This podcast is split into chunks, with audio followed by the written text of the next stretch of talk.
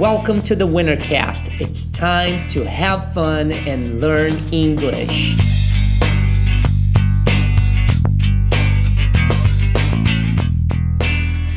Hoje vamos falar de partes de uma casa, que você precisa saber, obviamente, porque você mora numa casa ou num apartamento e você precisa conversar a respeito destas coisas. Beleza, pessoal? Então, a primeira parte de uma casa que nós vamos ver é bedroom.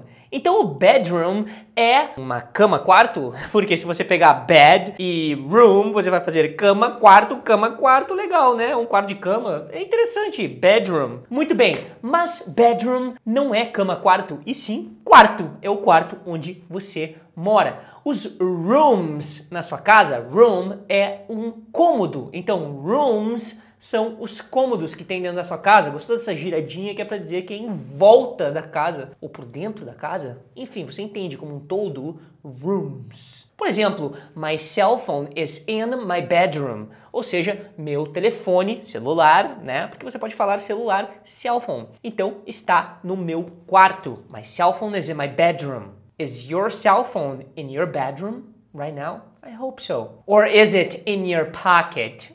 Ou está no seu bolso, in your pocket. O próximo cômodo é living room, que é a sala de estar, living room. Se você quiser dizer só uma sala em um prédio comercial, você vai dizer room, ok? Então, living room é uma sala de estar dentro da sua casa. We watched a movie in the living room. Nós assistimos um filme na sala de estar. We watched. Legal, né? Nós assistimos, we watched a movie in the living room. Próximo cômodo, bathroom. Mas você também pode escutar em lugares públicos mais comum, restroom, ok? Então, bathroom é o banheiro dentro da casa e restroom, geralmente quando você vai na rua e tal, do you have a restroom, né? Você tem um banheiro aqui. Também existem as palavras washroom ou ladies room e men's room. Ou seja, ladies room é o banheiro das mulheres. Men's room, o banheiro dos homens. Legal, né? Ladies room, men's room. Então, como eu falei, você pode perguntar where's the bathroom? Ou where's the restroom? Kitchen é o próximo, que é cozinha. Não seria, né, seguindo a lógica do bedroom, living room, seria legal cooking room, né? Ou seja, sala de cozinhar. Cooking room. Mas não é. Tem que ser kitchen. Aí vem uma coisa completamente diferente para confundir. Você vai seguindo naquela lógica do cama-quarto, viver, sala de viver, sei lá o quê. E aí chegaria no cooking room, mas não é. É kitchen. Então, cozinha, kitchen. What a beautiful kitchen. Que cozinha mais linda. Próximo é basement. O basement é o porão, mas quando a gente pensa em porão no Brasil, a gente pensa aquela coisa que fica embaixo da casa, né? Aquele espacinho que tem entre uma elevação na casa e o chão e não tem nada lá, é só um monte de bicho e sei lá o quê. Nos Estados Unidos, o basement é aquele negócio que você vê nos filmes, né? Tudo que acontece de terror é no basement, aí as pessoas começam a descer e oh my God! Aí quando chega lá, sei lá o que acontece. Mas tem as pessoas que têm o finished basement, que é o, digamos, traduzindo literalmente, é o porão terminado, digamos assim. Por que é terminado? Porque então ele tem esse acabamento. Porque o basement geralmente é onde fica ali o tanque, né, de óleo, é o maquinário da casa, digamos assim, que aquece a água e tal e tudo mais. E ele também tem aquela entradinha, né, alguns, que é aquela entradinha que abre assim, que você vê nos filmes também, no chão, ó, abre e você entra por fora também. Tá, mas onde é que eu quero chegar? O finished basement é quando você tem o basement aí como uma peça mesmo. Muitas pessoas aproveitam mesmo esse cômodo para fazer uma sala de jogos, sei lá, para fazer um quarto, enfim. Eu morei numa casa onde uma menina morava no basement, e o basement dela era tipo um apartamento, assim. Tinha um banheiro, tinha um quarto gigantão e uma saída sozinha pra rua. Porque tem esses que tem essa entrada, né, que abre assim, na própria grama, abre as portas, e tem os que já tem uma porta mesmo, que sai pra rua. Aí tem gente que até mora no basement completamente, aluga o basement pra outras pessoas, enfim. E também tem uma outra palavra lá na região de Boston e tal, que os caras usam, é cellar. Então se você ouvir isso, cellar, um filme, alguma coisa assim, você já vai lembrar que significa esse mesmo porão. Eu não consigo utilizar isso como porão, eu considero um outro andar da casa. Não sai da minha cabeça aquela imagem daquele espacinho que tem entre a casa e o chão, que tem umas coisas bizarras ali embaixo, sempre um, sei lá, um monte de lixo, enfim. Sei lá, é isso que eu penso quando eu penso em porão. Então, pra mim, basement é melhor, é a palavra que eu usaria até aqui no Brasil, em português. Ah, eu vou botar um basement na minha casa, sei lá, algo assim. Então, por exemplo, my room is in the basement, como eu falei, meu quarto é no basement. My room is in the basement. Próxima, hallway, que quer dizer corredor. Agora, também existe hall para falar salão. E antigamente se falava salon, né? Que era aquele salão lá de bang bang e tal, mocinho e tal. Por sinal, chamam-se western movies e eu adoro esse tipo de filme, cara. E no YouTube tem milhares desses filmes que você pode assistir gratuitamente. Você coloca lá western movies, porque eles são, filmes do Velho Oeste, né? Apesar de nem sempre ser grandes coisas, eu acho super legal aquilo, não sei porquê. Hoje em dia, a palavra salon, né, se usa em beauty salon e hair salon, para dizer salão de beleza, salão de cabelo, hair salon, que aqui nem existe isso, né? A gente fala cabeleireiro ou salão de beleza, é tudo a mesma coisa, vai pro cabelo, pra unha, enfim. Também existe a palavra corridor, né? O hallway é aquele corredorzinho que fica entre os quartos e tal e tudo mais. E existe a palavra corridor, mas quando você fala essa palavra já é uma coisa mais um corredor gigante, assim, ou seja, não é pra descrever o que tem dentro da casa. E claro, também pra corredor existe a palavra aisle, que é corredor. Dentro do supermercado você tem diferentes aisles. Pergunta para quem inventou o inglês, porque tanta palavra para falar corredor. Então, uma frase de exemplo: don't leave your shoes in the hallway. Você deve falar isso para os seus filhos toda hora, né? Ou para as crianças. Don't leave your shoes in the hallway, man. Não deixe seus sapatos, né, no corredor. E também agora existe a palavra porch ou patio.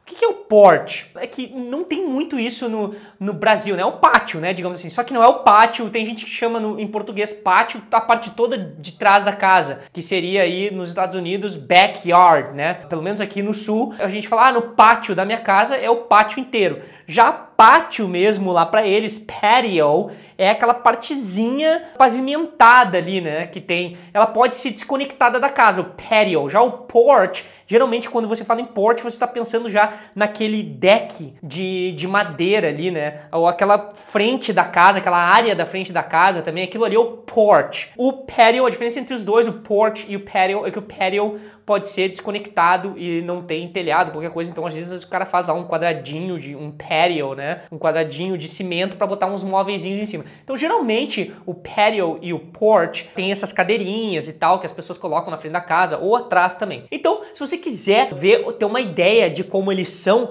digita no Google, né? Que a minha sobrinha, inclusive, Luisa Barros, deu essa dica aí. Digita a palavra no Google, então digita aí porch e depois digita patio e você vai ver várias fotos, e vai no Google Fotos, né, imagens, e aí você vai ver várias fotos e você vai ter uma ideia do que eles são. Mas é exatamente isso, essa areazinha que tem atrás ou na frente da casa. Só não confunda patio com o nosso pátio do português, porque, como eu disse, algumas pessoas aqui se referem a pátio como a coisa toda que tem atrás de uma casa, e quando na verdade o patio para eles é só essa partezinha pavimentada que se constrói em algum lugar ali na frente ou atrás, geralmente grudado na casa ali, né? Então, uma frase de exemplo: we are out on the back porch. Nós estamos aqui fora no porch, na areazinha de trás da casa. Próxima palavra, garage. Garage é garagem. É garagem. Então você tem garage para colocar o seu carro. É uma palavra parecida, garage. Então, por exemplo, we have a two-car garage. Ou seja, nós temos uma garagem para dois carros, two-car garage. É muito comum nos Estados Unidos as pessoas terem na casa, né, um garage, uma garagem. Mas o que não é muito comum é eles deixarem o carro dentro da garagem. Geralmente tem muita quinquilharia dentro da garagem dos caras. Por quê? É um país onde as pessoas consomem bastante e, claro, as coisas são muito baratas. Então os caras têm lá taco de beisebol, taco de golfe, taco de não sei o que lá, isso, aquilo, equipamento de beisebol, equipamento de hockey, bola de basquete, tudo coisa que, assim, às vezes custa muito caro aqui no Brasil, lá é muito barato. Então os caras compram um brinquedo, e tem muitas garagens que eu já vi de várias casas lá que simplesmente não se coloca o carro porque a garagem é cheia de quinquilharia, equipamento, um monte de coisa. Enfim, aí os caras terminam fazendo aquele negócio que eu falei já uma vez, que é o garage sale, que é a venda de garagem, que eles pegam as quinquilharias no fim de semana, né, um belo dia, se irrita com tanta quinquilharia, joga tudo na frente da casa e faz uma venda. Se você for pra lá com o tempo, você pode olhar no jornal, tem lá a seção de garage sale, e aí você olha e vai andando na rua e vai passando pelos garage sales, você compra muita coisa, máquina de pão, cafeteira, um monte de coisa, algumas raridades até, tem gente que só faz isso, né, é bem divertido. E aí você vai lá e compra por $5, $10, umas coisas bem legais, mas os caras só querem se livrar e dar lugar pro carro novamente, que é o que pertence dentro da garagem. Garage. Próxima palavra é staircase. Staircase é a escada da casa, né? Mas também você pode falar, é bem comum só dizer the stairs. Go up the stairs, down the stairs, né? Então, subir as escadas e descer as escadas. The stairs ou staircase. Por exemplo, my house has an old staircase. A minha casa tem uma escadaria antiga. An old staircase. Agora vem a palavra closet. Closet é o closet, duh, porque nós estamos usando essa palavra também em português. Mas closet é aquele que você entra, né? Eu nem sempre entro, mas enfim, é um buraco em algum lugar, ali, tipo um mini quartinho ali que você coloca as roupas. Existe também a palavra cabinet, né? Que seria aquele negócio do banheiro e também para colocar as coisas na cozinha, né? Então os kitchen cabinets, que são os armários de cozinha. Mas existe a palavra wardrobe, que é bem utilizada, não a palavra utilizada, mas wardrobe é o guarda-roupas, né? Mas é uma coisa mais formal, e o wardrobe simboliza mais esse que nós temos aqui no Brasil, que as pessoas têm, que é um móvel mesmo, né? Então é um wardrobe aquilo ali. Então uma frase de exemplo, please put this box in the closet. Ou seja, por favor, coloque essa caixa no closet. O closet também as pessoas guardam as quinquilharias, algumas, né? É tanta quinquilharia que aí termina estufando a garagem e vai para o closet. E aí, gostou dessa aula? Esse é um conteúdo desenvolvido especificamente para pessoas que querem aprender inglês de verdade. Então, se você conhece outras pessoas que querem aprender inglês, compartilhe esse conteúdo com seus amigos, com seus familiares e acesse www.ingleswinner.com para materiais gratuitos. Não esqueça de seguir @ingleswinner no Instagram, @ingleswinner no Facebook e também no YouTube. Thanks for listening and I'll see you next time.